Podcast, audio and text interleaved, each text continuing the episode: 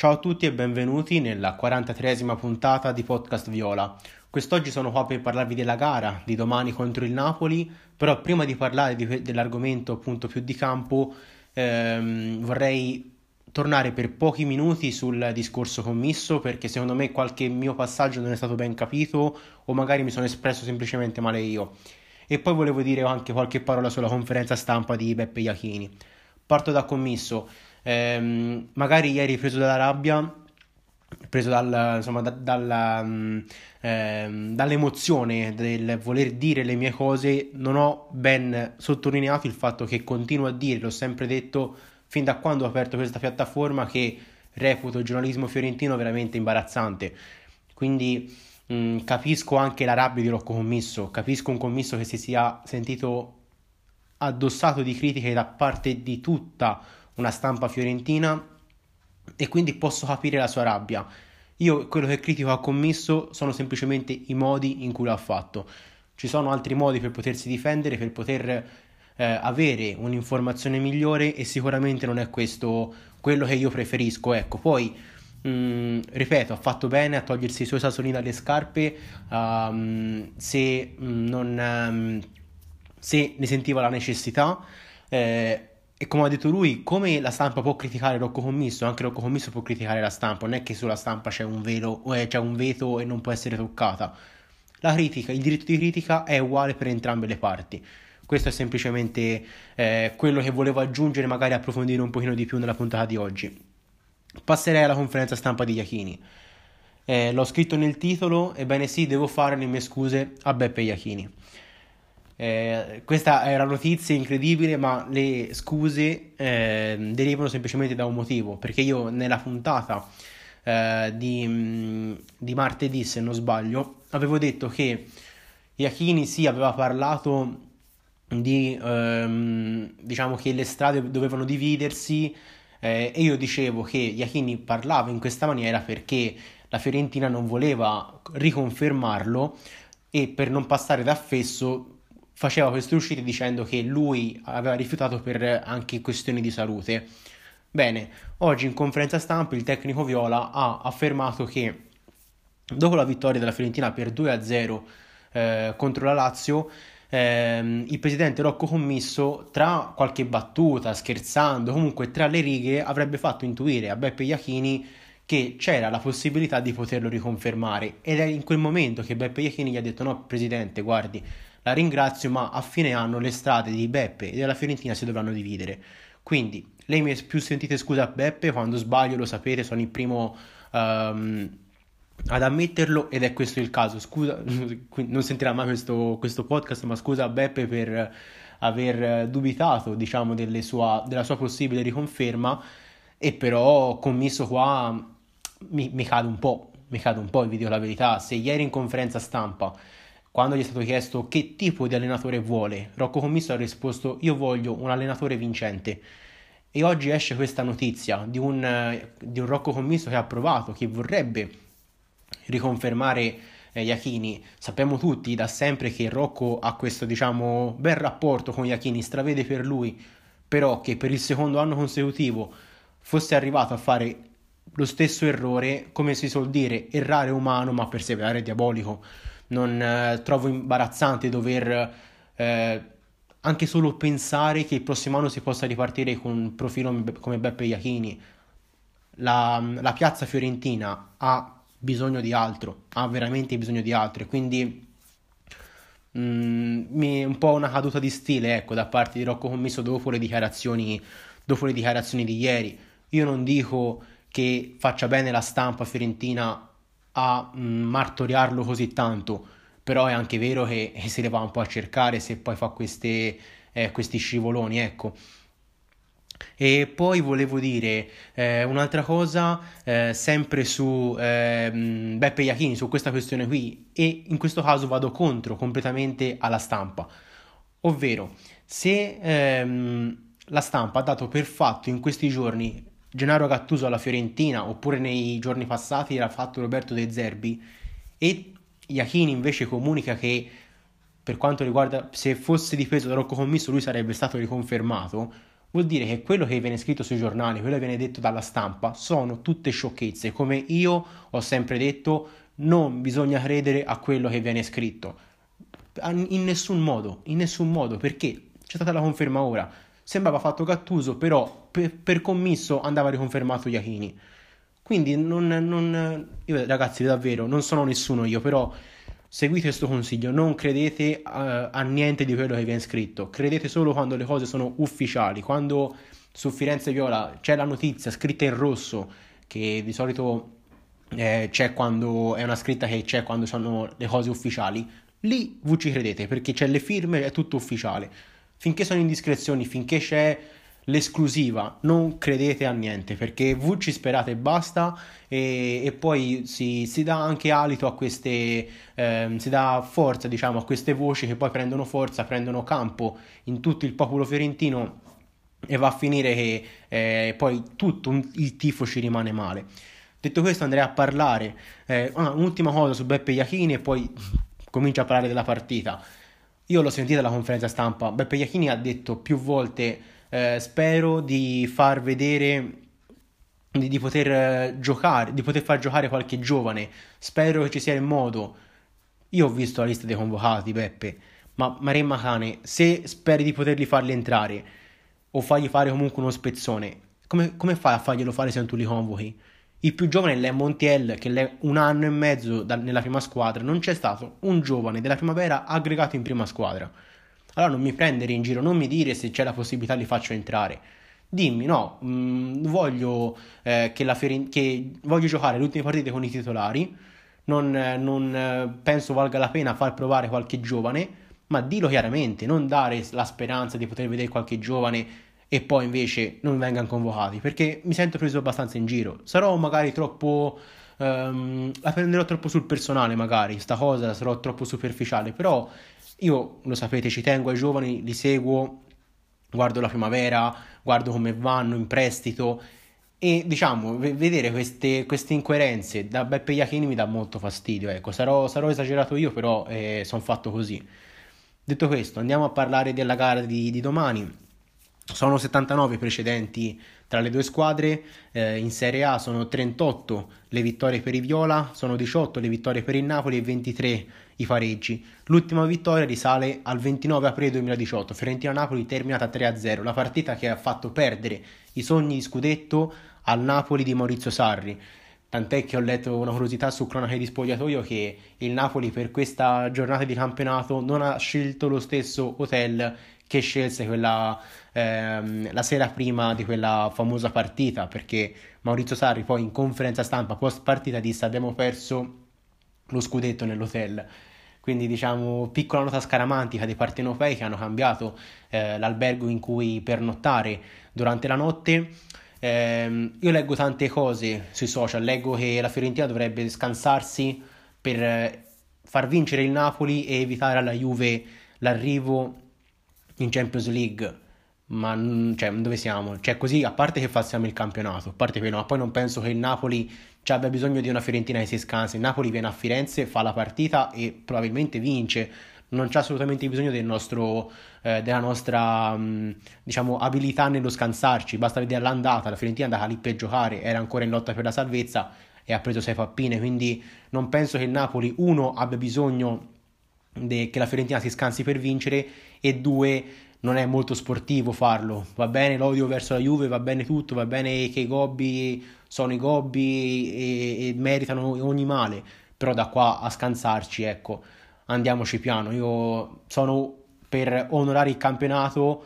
Poi, se capita di far giocare qualcuno che ha giocato meno, ben venga, certo, eh, ci sta, è normale, ma da qui a dire scansarsi ce ne passa. L'andata, come ho detto, è terminata 6-0 per i partenopei, partita che non voglio nemmeno commentare. Mm, non era ancora nato questo podcast, ma io con i miei amici dicevo c'è poco da dire, partita storta come può succedere, c'è poco da dire di questa gara e, e lo ripeto anche ora, è Fiorentina che eh, veniva perforata come un coltello, nel, come un, un coltello fa col burro e c'è anche poco da dire di quella gara. Arriviamo alla partita di, di domani, insomma, gli squalificati, indisponibili e diffidati per il Napoli nessuno squalificato, mentre sono infortunati Gulam, Koulibaly, Lubotka e Maximovic da valutare. mentre per la Fiorentina, anche per, per noi Viola nessuno squalificato, c'è il dubbio Borca Valero, in dubbio Dragoschi e in dubbio Rosati.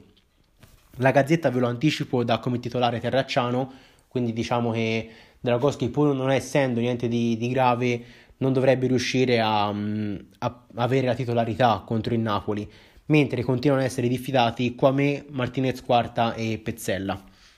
Il Napoli è una squadra che è in forma, una forma strabiliante, come sempre dico solo le ultime 5, le ultime 5 giornate di campionato, però c'è da dire che Napoli non perde dal 7 aprile quando perse 2-1 contro la Juve.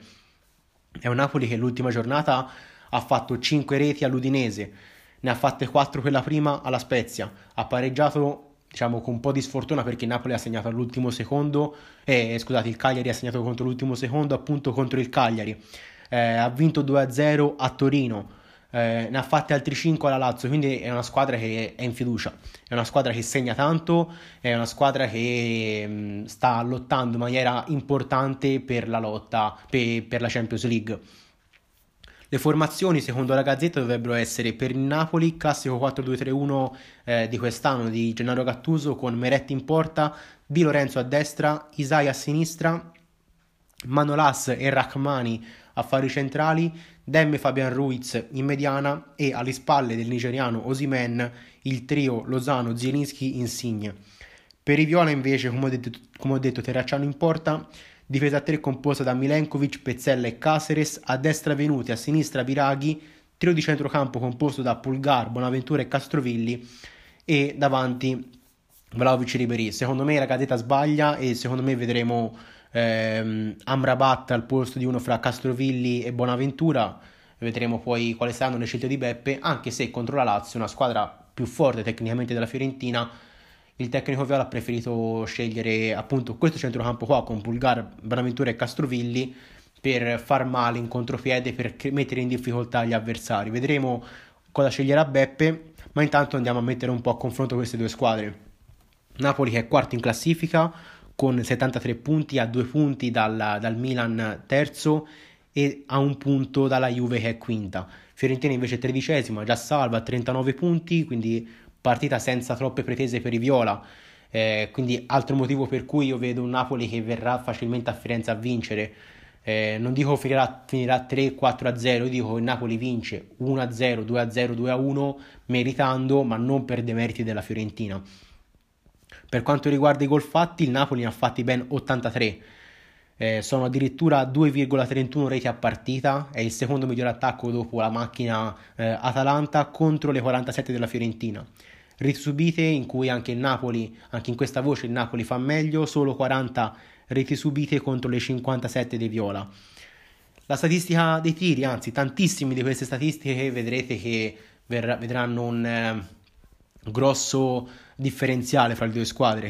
Ad esempio, appunto, i tiri. Il Napoli è primo con 16 tiri,25 totali a partita, di cui 7 in porta, contro i 9 tiri totali della Fiorentina, di cui 4 in porta. Viola che sono 17 in questa classifica stanno calando a vista d'occhio rispetto alle altre squadre vicine alla Viola. Possesso palla, si è sempre detto di un Gattuso che non ha gioco, il possesso del Napoli fa sì che la squadra partenopea è quarta in classifica contro il dodicesimo posto della Viola. Viola che anche in questa voce sta lentamente calando. Qualche settimana fa era ottava, nona. Partita dopo partita con il gioco remissivo di Iachini, la, Fio- la Fiorentina sta calando. Eh, anche sul conto dei passaggi il, la differenza è enorme. Eh, la Fiorentina ne compie circa 327 a partita contro i 476 del Napoli, terzo in classifica anche in questa statistica. Napoli che occupa una buona posizione anche sul, sulla correttezza dei passaggi, ben l'87% di precisione nei passaggi contro l'81% della, della Fiorentina dopo le ultime uscite in cui veramente poca qualità nei passaggi viola, eh, sta peggiorando anche questa statistica. Dribbling, stranamente la Fiorentina perde anche questa, solitamente era un po' più combattuta, invece la Fiorentina ne fa 8,5 a partita contro i 9,80 del Napoli, quindi una squadra che sì ha qualità tecniche di palleggio ma anche individuali nell'uno contro uno, quella di Gattuso. E poi ultime tre statistiche di squadra eh, per diciamo eh, affermare il lavoro di Gennaro Gattuso.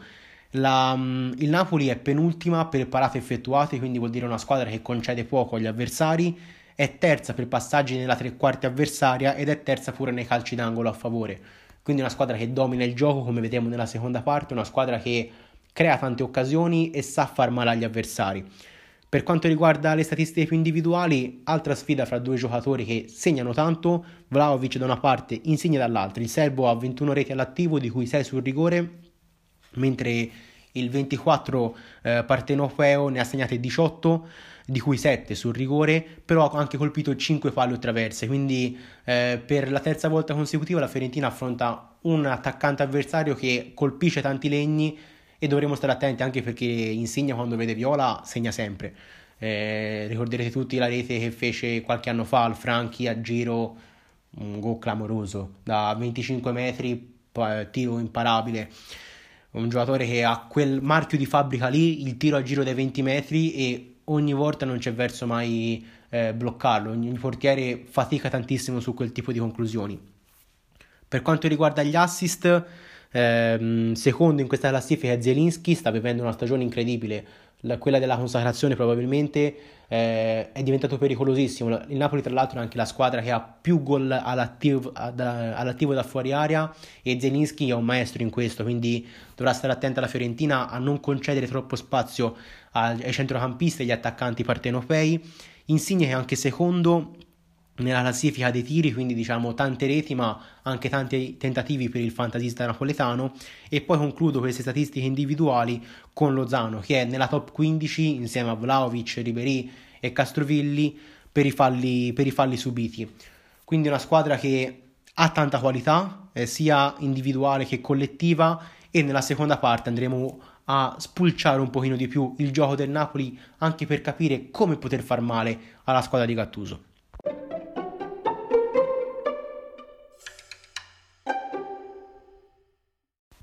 Eccoci giunti nella seconda parte di questa 43esima puntata in cui andrò a dirvi un pochino in maniera dettagliata come gioca il Napoli di Cattuso.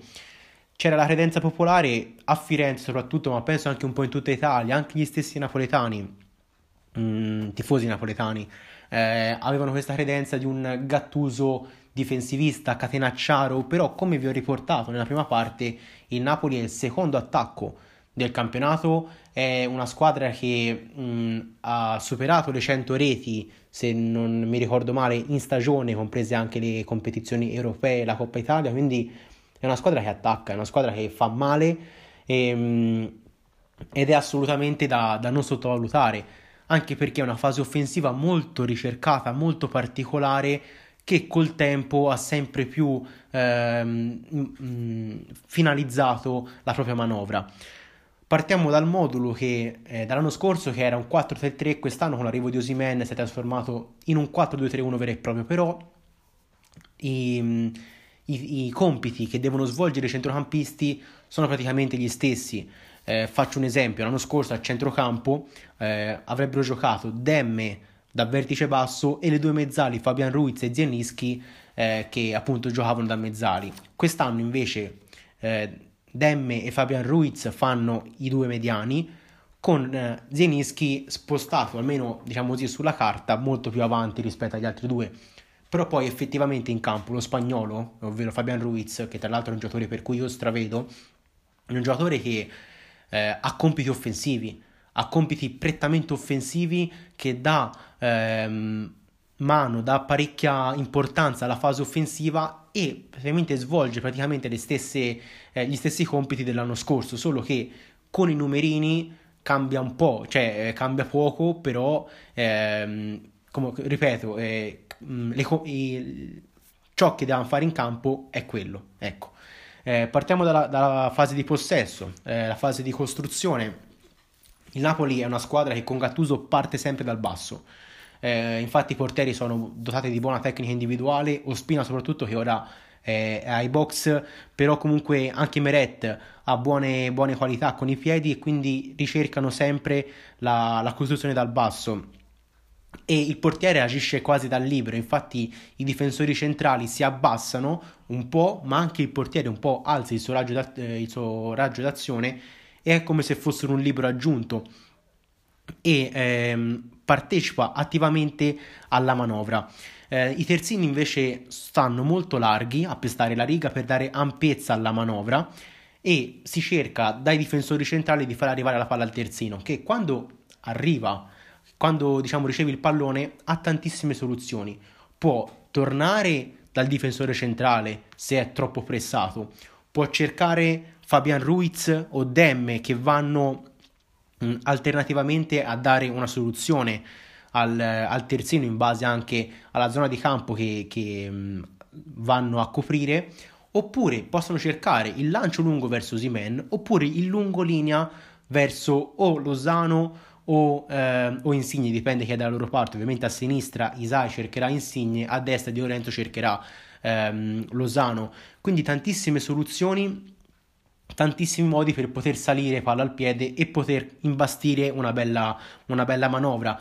Eh, nel frattempo, come ho detto, ehm, Zelinski occupa una posizione molto più avanzata, eh, ma questo già dall'anno scorso partiva sempre qualche metro più avanti e era più Fabian Ruiz che faceva la manovra di partenza. Per quanto riguarda la fase di sviluppo, eh, le ali, quindi Lozano e Insigne, danno molta ampiezza, stanno molto larghi e i terzini salgono tantissimo, si propongono di continuo. L'attaccante fa sempre degli scatti in profondità, cerca sempre il movimento alle spalle dei difensori, però raramente viene servito direttamente con un lancio lungo.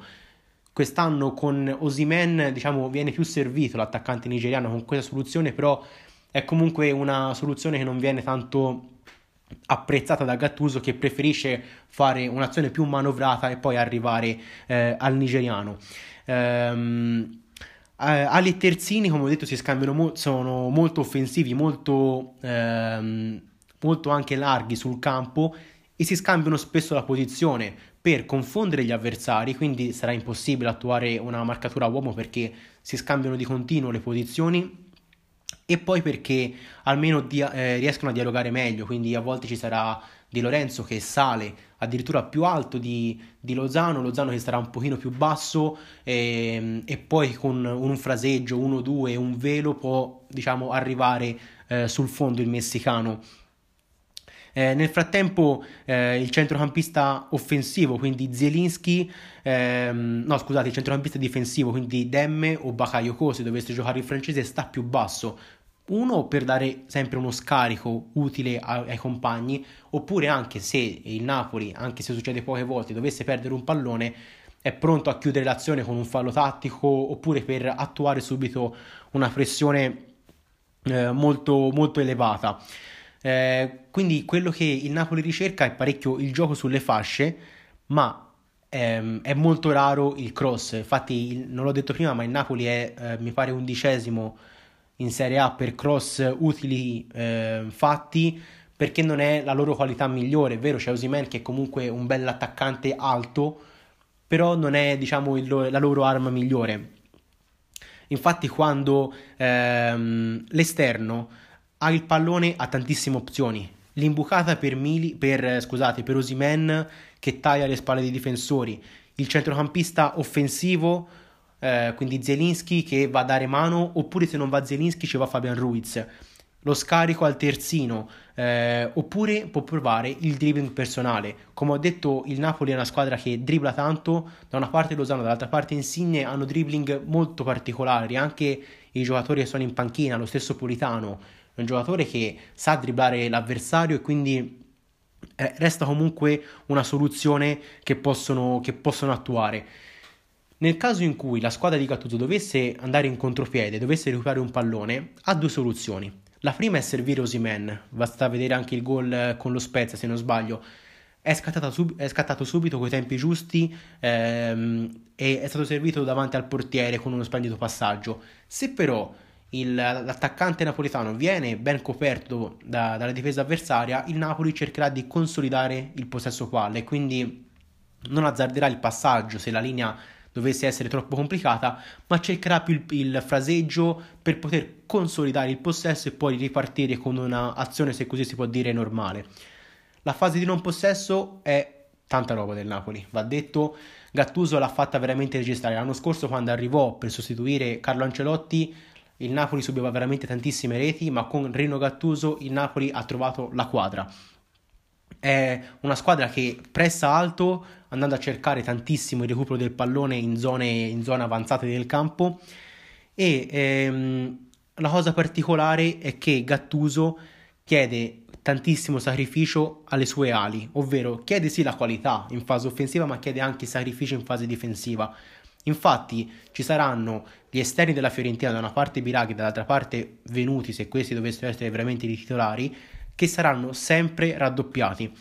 Infatti saranno marcati sia dal terzino di competenza che dall'ala di competenza che scenderà per supportare il terzino. Quindi tantissimo sacrificio richiesto da una parte da Insigne, dall'altra parte a Lozano per avere una fase difensiva seria, una fase difensiva in cui eh, soffra poco. Per questo, eh, per questo motivo, eh, vista anche la tanta densità che la squadra di Gattuso porta in fase difensiva, la squadra avversaria, quindi la Fiorentina, mh, mm, sarà, diciamo, preferirà eh, utilizzare per far male all'avversario o tiri da fuori area oppure cross. Eh, diciamo l'arma che a me non piace, ovvero i cross diciamo a casaccio all'interno dell'area di rigore, è quello che eh, Gattuso vuole dal, dai propri avversari. Quindi eh, sarà importante che Biraghi, eh, se dovesse giocare lui, sia in palla e che non colpisca come spesso fa gli avversari, ma che faccia il cross con i tempi giusti come ha fatto con la Lazio, eh, metta questi bei palloni che lui li sa mettere. Il pedino ce l'ha bello, Biraghi, diciamoci la verità. Solo che spesso e volentieri, troppo spesso, eh, ha questo vizio, ma ovviamente non lo fa apposta, però magari per la fretta, eh, per superficialità, colpisce sempre il diretto avversario. Speriamo che non sia questo il caso e che riesca a far, a far partire il pallone con i tempi giusti e nella maniera giusta per far male eh, appunto al Napoli. Sui cross è proprio magari il, il, punto più debole del Napoli perché Manolas sembra un po' una delusione di questi due anni di Napoli, non è, non, non è il Manolas visto a Roma.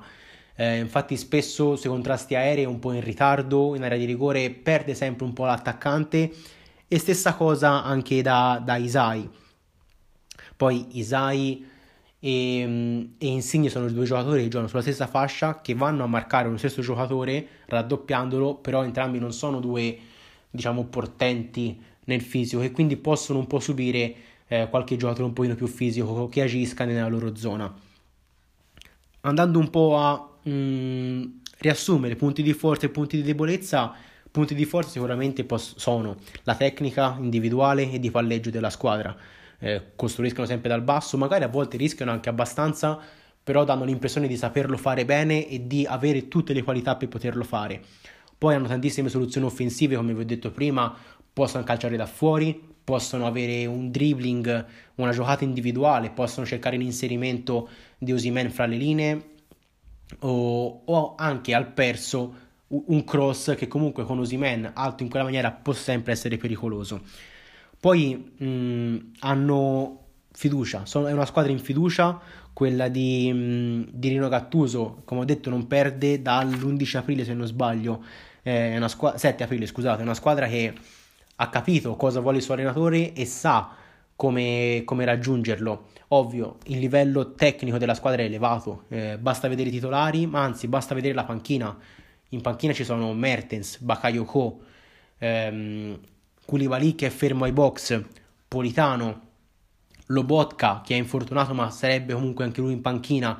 Una squadra che ha tantissime soluzioni e quindi ehm, magari può avere anche leggermente un po' deluso quest'anno Rino Gattuso perché il Napoli è comunque quarto in classifica con la squadra che ha, però va anche detto che per tanto tempo non ha avuto due giocatori fondamentali come Mertens e come Osimen e per tanto tempo anche in difesa ha avuto l'assenza di Koulibaly e a tratti anche in contemporanea quella di Manolas. Quindi sì non ha fatto benissimo Gattuso ma non ha neanche fatto così male perché le assenze sono state veramente tanto pesanti per il tecnico del Napoli. Eh, altri due eh, punti di forza della squadra di Rino Gattuso sono il, um, la, solidità, la, solidità, difensiva che ha trovato con il, il tecnico vicino alla Fiorentina e poi anche il controllo che ha sulla gara. Come ho detto, è una squadra che è terza per possesso palla, è una squadra che crea tantissimo prima per tiri, quindi il controllo che ha sulla, sul gioco avversario è sicuramente un punto di forza. Ci sono anche quattro punti di debolezza che vorrei sottolineare, ovvero quando Osimè non è in campo è capitato spesso um, quest'anno per infortuni o magari anche per giornate, giornate storte dell'attaccante nigeriano, i palloni lunghi sono un problema. Va da sé che senza un attaccante alto come Osimen e magari un attaccante come Mertens, piccino, basso, eh, i lanci lunghi o i cross sono a dir poco inutili. Poi ehm, le, le, ali, da una parte Lozano, da una parte Insigne, sprecano tantissime energie in, uh, in fase difensiva e quindi magari possono peccare un po' di lucidità andando avanti durante la gara, quindi nei minuti, non dico finali, ma anche al settantesimo. Infatti spesso Gattuso lo cambia, soprattutto Lozano viene sempre cambiato, è perché gli manca poi la lucidità, per il troppo lavoro, per il tanto lavoro richiesto in fase difensiva. Poi Isaiah e Manolas sono magari i due punti deboli della difesa partenopea, sono quelli un pochino più in difficoltà rispetto agli altri compagni di reparto e poi vanno in difficoltà sui cross. Se il cross arriva sinistra, da, dalla sinistra, quindi a zona di Biraghi, e vanno a cercare il secondo palo dove c'è appunto Isai a coprire, il, l'esterno albanese soffre tantissimo questa situazione di gioco, non essendo molto alto fisicamente, non essendo anche un portente in fase difensiva, è normale che soffra un po'.